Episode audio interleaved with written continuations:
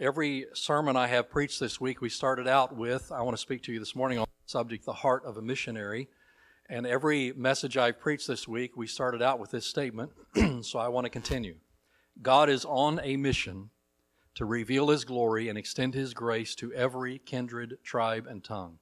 I hope you'll memorize that statement because it's some, this is the work of God from the beginning of time to the end of time when we stand with Him at the throne with every kindred, tribe, and tongue. This is the work God is accomplishing in this world. If that is true, then we are to be on mission with God, correct? So, in that sense of the word, all of us are missionaries. So, my title this morning, The Heart of a Missionary, I don't want you to think I'm talking about the Gerbers and the Grasties and, and others that you support. I'm talking about all of you. We are all missionaries. We're not missionaries in the sense that we're all going to go across the ocean and labor in a foreign land, but we are on mission with God, every single one of us. If that's true, then we have to consider the task before us. And as we laid it out on Friday night, we have over 7,000 unreached people groups that still have no access to the gospel. We have over 3,700 languages that still have no scripture. And if God is on a mission and I'm supposed to be on mission with Him, then my question is how could I personally make a difference in that immense and, and great need? What is my part? Uh, we see the enormity of the task and we see the weight of Jesus' commission, the Great Commission, and we feel that. How do we respond to that? What kind of perspective do we have on that assignment? Now, I want you to, I want you to stay with me this morning because I, I believe I really can give you some practical, uh, I'll give you some practical thoughts that help define your part in that assignment. But, but what kind of, how do we see ourselves? First of all, how do we see ourselves in relation to this big job? How do we see the people we're commanded to reach? And then how do we see the message we're commanded to carry? I believe the story we're going to read this morning, a very familiar one, but I believe found in this story this morning are three characteristics of Peter and John that define our role in the mission of God. Very simple thoughts, but this story defines what you're to do next in the mission of God. Would you read these verses with me, please? Follow along as I read aloud. Acts 3 and verse 1. Now Peter and John went up together into the temple at the hour of prayer, being the ninth hour. And a certain man lame from his mother's womb was carried, whom they laid daily at the gate of the temple, which is called Beautiful, to ask alms of them that entered into the temple who, seeing Peter and John about to go into the temple, asked an alms. And Peter, fastening his eyes upon him with John, said, Look on us. And he gave heed unto them, expecting to receive something of them. Then Peter said, Silver and gold have I none, but such as I have give I thee. In the name of Jesus Christ of Nazareth, rise up and walk. And he took him by the right hand and lifted him up, and immediately his feet and ankle bones received strength. And he, leaping up, stood and walked and entered with them into the temple, walking and leaping and praising God. And all the people saw him walking and praising God. And they knew that it was he which sat for alms at the beautiful gate of the temple. And they were filled with wonder and amazement at that which had happened unto him. I want to give you three characteristics we find here about Peter and John, and, and continuing in this story as it goes through chapter actually four and on into chapter five, uh, the follow up to the story but three qualities or characteristics that define our role in the mission of God. Are you ready for them? Number one is compassion for people. Now, please uh, don't turn me off right here because I've been in church all my life and I've heard a lot of messages on compassion. I've heard a lot of messages on having a burden for souls. How many of you ever heard a preacher get up and preach about having a burden for souls and how you ought to care about the lost and you ought to weep for the lost, and you leave the church thinking, you know, sometimes I really care and sometimes I don't really care. You leave the church kind of feeling guilty, like, man, I, I know I need a I need a greater burden for the lost. I'm just I'm no good, man. I'm just not what I should be. I mean, leave a service sometimes feeling worse than you did when you came in. And I'm not talking about just conviction. Sometimes we do leave feeling worse because of the conviction of the Holy Spirit. But I'm not going to put you on a guilt trip this morning to have a burden for souls. I am, at the end of point one, I'm going to give you the secret to having compassion for people. I really will. Okay, so stay with me.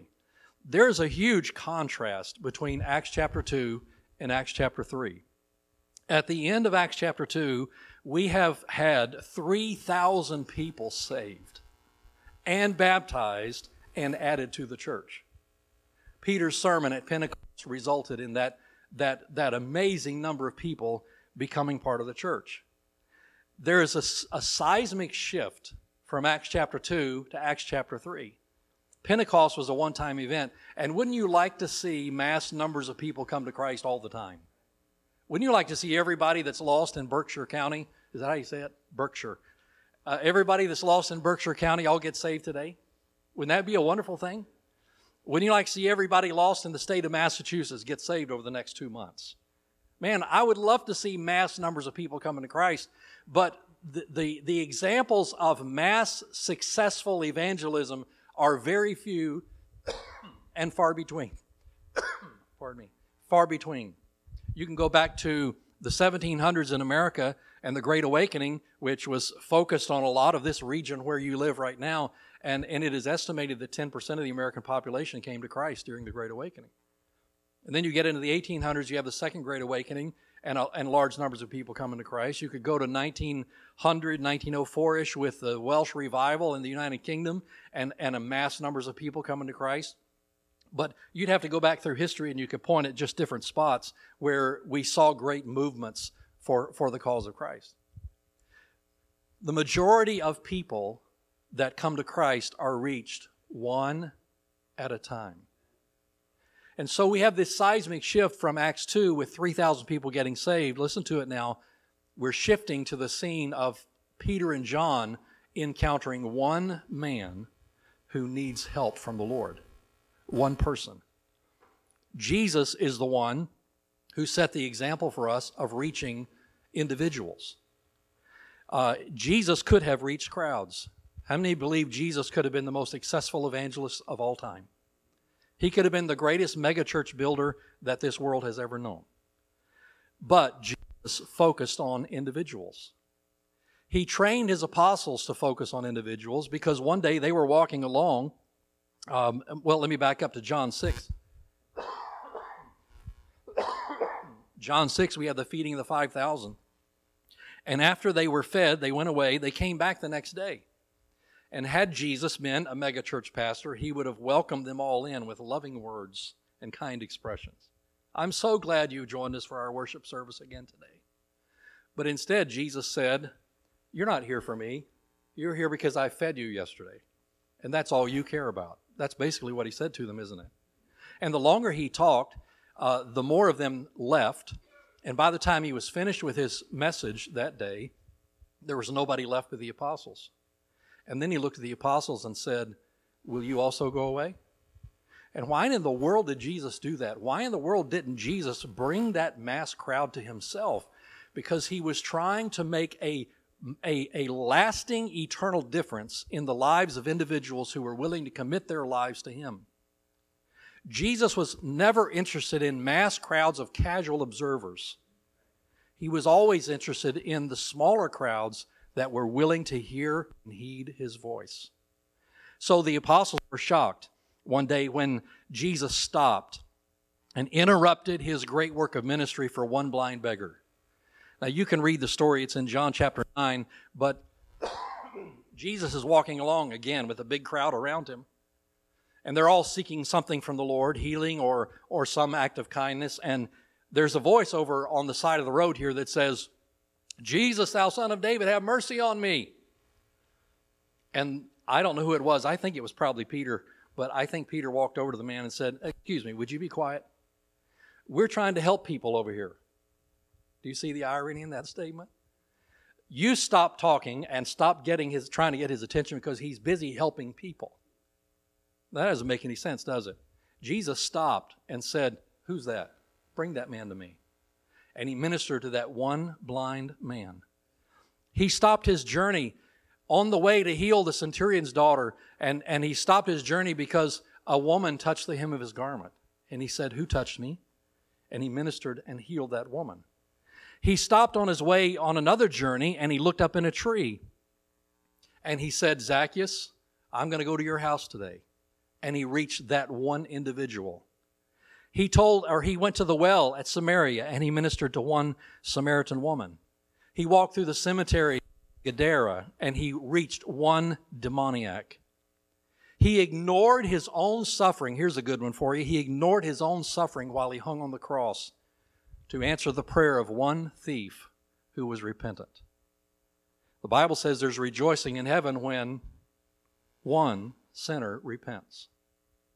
The great lesson for us in this passage of Scripture is that the masses can be reached one soul at a time. One soul at a time. I want you to notice a couple of things here in verse 4. I want you to notice what it says in the first part of verse 4. It says, And Peter fastening, Peter uh, fastening his eyes upon him with John. I want you to notice, first of all, that Peter looked at the man. He looked at the lame man. Having just come from Pentecost, would you, would you agree with me if I tell you this? Having just come from Pentecost, he could have very easily developed this uh, celebrity evangelist mentality. He could have thought, you know, I'm a big preacher now, and, and I, I minister to big crowds, and I don't have time for one individual here. But he stopped and looked. And there was a purposeful look here. He could have said to John, uh, Why don't you just throw him one of our prayer hankies? Uh, and, and, and, and maybe that'll be good for him. Listen to this statement. He could have walked on by because hundreds of Christian worshipers walked by this man every single day but he stopped and looked.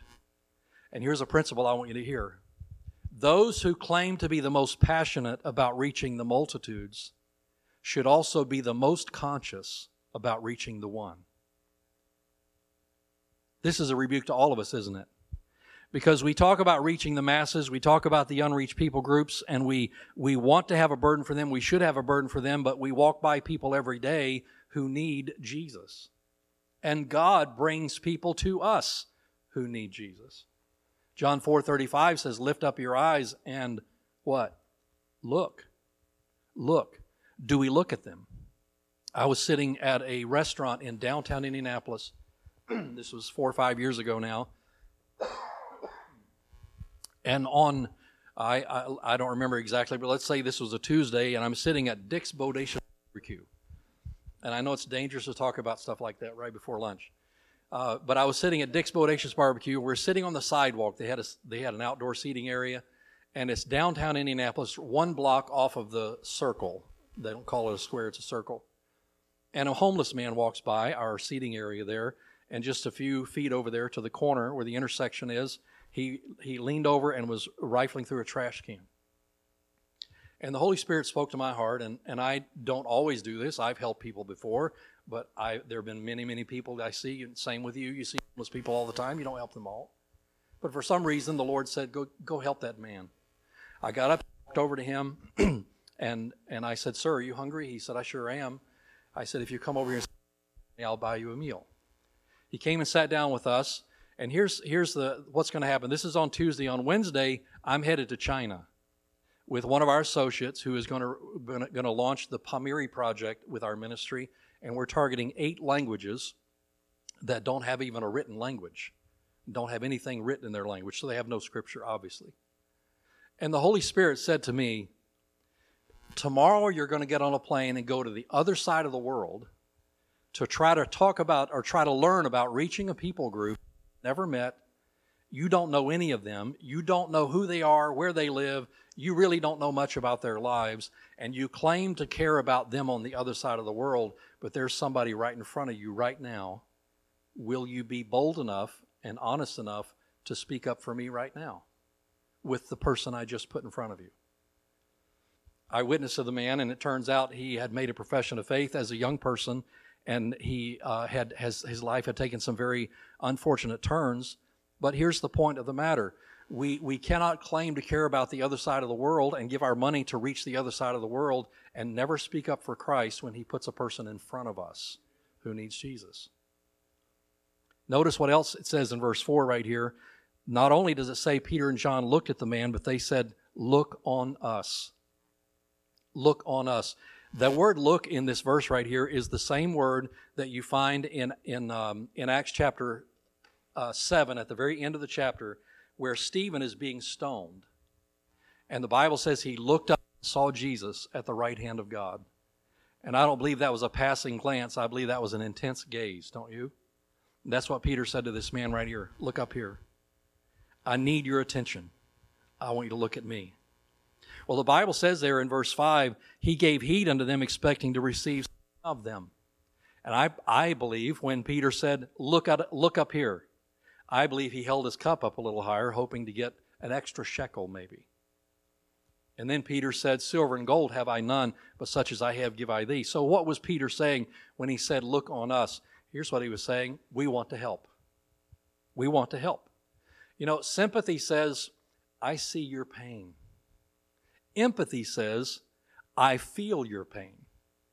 Compassion says, I want to do something about your pain. And we need compassion. Do we see people? Are we willing to look at people and see their real heart's condition, their spiritual condition? Now, I'm sure you do in this area as I as, you do anywhere. We see people that really we don't want to be judgmental, but one look at a person sometimes you can tell what their values are, and they're not biblical values. They're not even moral values in, any shape or form, and we think, well, that person probably can't get saved. They probably won't get saved. They probably wouldn't want to hear anything I have to say. But have you ever taken the time to look at them and think about their soul's condition, irrespective of what the outside looks like? And have you ever stopped long enough to reach out to that person who may, by the expression of everything you see on the outside, may be desperately crying out for meaning in life, may be desperately crying out for a relationship with God. They are a needy soul, but we've never taken the time to look past what's on the outside and let God use us to minister to the inside. I fear sometimes we are very far from having the heart God has, not just for the world out there, but for the world right in front of us. Right in front of us. They were not only saying we want to help, but you know what else Peter was saying? We can help. He said, well, I'm not going to give you any money, but I do have something to help you with.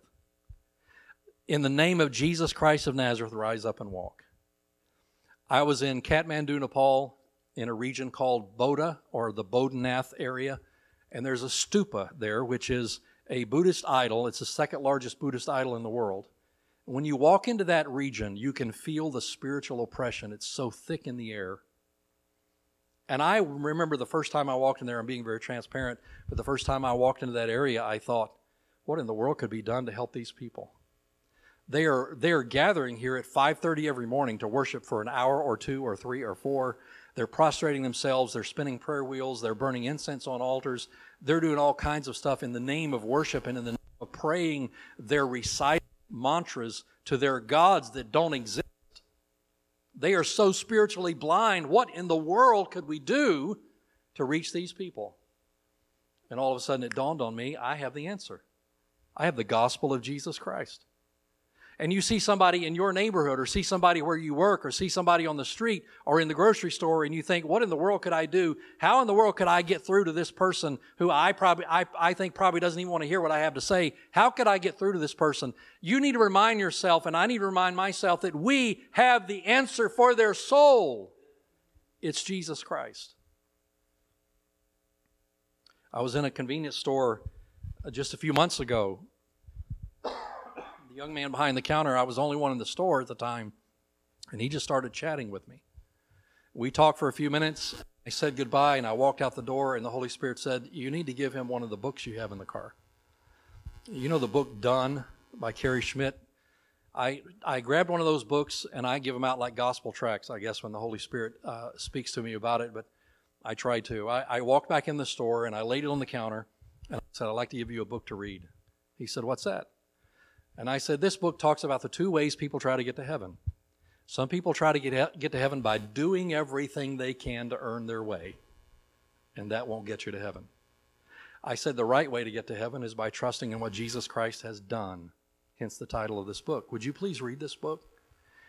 At the book and he stepped back and he said, Are you kidding me? I said, No, I'm not. He said, My girlfriend for the last seven or eight months has been talking to me about this. Maybe I should read you know, if you just take the time to let the Spirit of God speak and respond to that, you never you're going to talk to. You never know in their heart. So we are right to care about the world, But talking about the world and its need is not a virtue that allows us to ignore the ones God puts right in front of us. Now, I told you I was going to give you the secret. I'm not going to guilt trip you. I'm going to give you the secret to have compassion for people. Are you ready for it? Before I give it to you, I want to tell you where I'm coming from with that. Sometimes I really care. Sometimes I can weep. And sometimes I don't care so much. And don't have to nod your head, but I think I think you're where I am. Let me let me be a little more transparent. My favorite t-shirt, somebody bought it for me last Christmas. It says, "I like coffee and maybe 3 people." And that, that's a whole lot closer to the truth than I'd like to admit, right? And then I read this back and it, and it resonated with me also. It says, Before coffee in the morning, I don't like people. After coffee, I feel good about not liking people. so that's where I'm coming from. But, but you know, I'm still learning this, and you know what I, you know what I learned, I came across a while back? Compassion for people doesn't come from spending time with people it comes from spending time with God. You can't get close to God and not love people. You can get close to people and not love people. My pastor has a famous saying, he says it all the time in private conversation, not in the pulpit, but he says, You know, he wears me out. Speaking of some individual. It's hard, it's easy, I should say, it's easy to, to tire and be weary of people's needs and problems and the constant pull that that can be sometimes, but you cannot be close to God and not care what He cares about. We could we could manufacture emotion this morning with sad pictures and heartbreaking stories, and and th- I'm thankful for the stories Brother Gerber shared this morning, aren't you? But if we stayed up here long enough and he showed you enough pictures, bring you to tears, right? But it's not about emotionalism; it's about a heart for God it's not about emotionalism for people, it's about a heart for God and letting Him put His heart in you so you'll care about what He cares about. You know what I believe? I believe the closer you get to God, the closer you get to God, pretty soon you want what He wants more than you want what you want. And the closer you get to God, you encounter these people that we look at the outside and we think, oh, they, they wouldn't want to hear anything I have to say but God loves that person and you know God wants that person and you care much about God, so you're willing to speak up for God. That's what compassion for people is. It's closeness to God. So, what do I need to do? I need to pursue God with all my heart. I believe the number one pursuit of every believer is a close, intimate fellowship and relationship with God. Paul said, That I may know him and the fellowship of his sufferings and, and the power of his resurrection and the fellowship of his sufferings being made conformable unto his death, we should be pleading with God to give us his heart. Compassion for people. Number two, and these next two points are, will be brief confidence in the name of Jesus. If you'll read through, I won't read through these verses this morning, but the references I have on the screen there, you'll find out that the this created quite a stir when this man was healed and the authorities came to Peter and John and they said, By what power have you done this? And Peter was very quick to say, By the name of Jesus. In the name of Jesus. That's found in chapter 3 a couple of times. It's found in chapter 4, verses 7 and 10, chapter 4, verses 12, 18, 27. They were to stop preaching in this name because they saw the power that it had. It was the name of Jesus that caused the most hardened hearts to repent. It was the name of Jesus that caused demons to flee. It was the name of Jesus for which people hazarded their lives. And I want you to know this morning that 2,000 years ago, the power of His name that, that caused the lame to walk, the blind to see, the deaf to hear, the dead to be raised, lepers to be cleansed, and demons to run off the cliff, the power of that name has not been diminished one iota. And our limited perspective on reaching the world is only limited by our unwillingness to reach out in the powerful name of Jesus. You know, it was a great day for me when I realized that all I really need to do is boldly talk about Jesus, and He does the rest. It was a great day for me when I recognized I don't have to win people to Jesus. I was trained in an atmosphere in, in Bible college. I was trained in an atmosphere if you didn't have 14 people pray the sinner's prayer so you could record that you led 14 people to Jesus that day, you weren't much of a soul winner. I don't have to win anybody. I just have to be courageous enough to talk about Jesus. And He's the one who draws them to Himself. It's the power of His name and the power of His gospel that can apprehend the hardest of hearts, those farthest away from Him, the idolaters, the Buddhists, the Hindus, the Muslims, and the God haters. His name is powerful. Just talk about Jesus. Let's talk about Jesus. The King of Kings is He, the Lord of Lords, supreme throughout eternity, the great I am, the way, the truth, the life, the door. Let's talk about Jesus more and more. And this is where most of us come to a crisis. I'm afraid to speak to this person. I don't think they'll receive me. They don't need to receive you, they need Jesus. So if there's power in that name, use it. I'm not talking about like some magic wand. I'm just talking about the story of Jesus and his saving gospel. It can transform people's lives. Number three, compassion for people, confidence in the name of Jesus, and number three, commitment to the mission. Again, I want you to see this statement God is on a mission to reveal his glory and extend his grace to every kindred, tribe, and tongue. Peter and John could have easily in the ensuing verses of chapter 3 and on into chapter 4 and 5, we find that the authorities apprehended them and said, We command you not to speak or teach in the, anymore in, the, in this name. And Peter responded with, We cannot help but speak the things which we have seen and heard. And then they arrested them again sometime later and they beat them and commanded them not to teach anymore in the name of Jesus. And you know what they said? They went to prayer and said, God, give your servants boldness that with all uh, courage, that with all boldness we may speak and preach your name. They could have retreated. I think Peter could have said to John, "You know, it's pretty hot right now. Let's just let's just back off a little bit. Uh, let's wait till this fervor dies down over this particular situation, and, and and we can kind of approach this from a different angle, maybe maybe a, a little more a softer method, perhaps." But what we have with Peter and John in the ensuing verses here, and what we have all the way through the book of Acts is a people committed to the nations, committed to the mission, rather, telling people, telling the nations about Jesus. In Acts 5, they rejoice that they were counted worthy to suffer for him. In Acts 7, we have the first Christian martyr, Stephen. In Acts 8, they were scattered because of persecution and they kept preaching. In Acts 11, we have the base of ministry established at Antioch. And in Acts 13, we have the first missionaries sent out. In Acts 14 and following, we have churches established all over Asia Minor. We have a picture of a people committed to the mission. Can I give you a present day challenge? We are not living right here, right now. We are not living in a God favorable environment, are we? I'm not a I'm not a gloom and doom kind of guy, but it's not going to get better we are not headed in a positive direction. Our nation is becoming more and more anti God, and not only are we, we've been anti God for, for 40 or 50 years now, but now we're coming so vocif, vo, vo, vo, uh, vociferously uh, uh, vocal about God, and, and it's, it's getting ugly. And it's going to get ugly in America. Are you committed to the mission? I've heard this statement several times lately. You know, it's looking really bad in America. Jesus must be coming soon. I think Jesus could come back tonight, don't you? But why does he have to come back and deliver America? It's been ugly for 2,000 years. It's been ugly in India for, for centuries. Why does he have to save us from suffering? John Piper said, Suffering is not a byproduct of the advance of the gospel, suffering is God's means of advancing the gospel.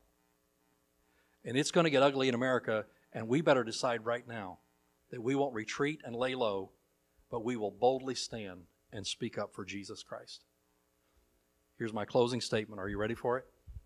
May God give us enough of His compassion and enough confidence in His name and enough commitment to the mission that he can trust me enough to put somebody right in front of me and I'll speak up for him. May God give me enough of His compassion, enough confidence in His name, and enough commitment to His mission that He can trust me enough to put someone in front of me who needs Jesus, and I'll speak up for him. Would you bow your heads with me, please? Father, we ask you to answer these prayers in our heart right now. Would you give us your compassion? We need your compassion. Our compassion will fail. The, the passions of our heart are going to be weak, but the passion of your heart is never weak, it never fails. And Lord, we need your compassion. Lord, we need confidence in your name. Your name changed us. Your name changed our eternal destiny from hell to heaven. And your name can change the destiny of any lost soul that crosses our path.